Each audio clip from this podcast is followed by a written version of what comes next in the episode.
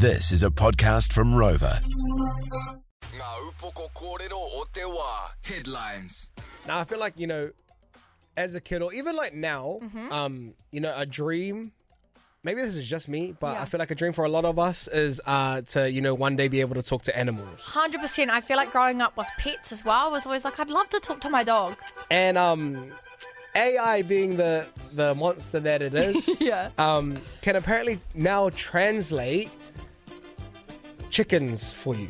I just don't understand how though. So it says here that scientists from Japan they say that they can understand what different chicken sounds mean. So it's not like when you speak to a chicken, or Yeah. like have like full blown sentences. Um, and this is all thanks to AI. So it says that researchers claim by using technology to analyze a chicken's vocalizations, they can decipher six distinct emotional states, including hunger, fear, anger, contentment, excitement, and also distress with 80% accuracy. Nah, I actually want to study. And do you know why I want to study? You know, like when you go to like a dog and they can uh, tell when you're happy with them and they Mm-hmm. get really excited. You can make the chickens excited to see you because you're excited to see them. So how they did this, right? It was so they fed AI with 100 hours of chicken recordings. Okay. Um, and they labeled each sound with like an emotional state.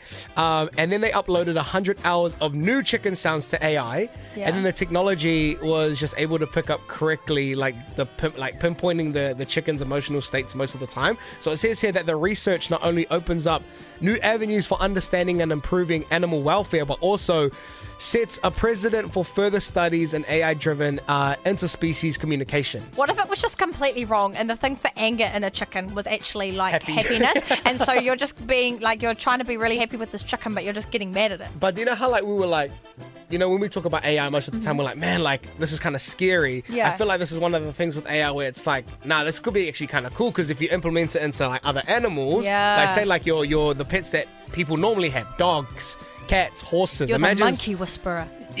okay, a monkey. Yeah, Yeah. maybe being able to like kind of, I guess, somewhat understand and communicate and know what that animal was going through at that time, so you know how to react. And that's pretty buzzy, yeah. That is fuzzy. I actually really like that. I'm going to study up.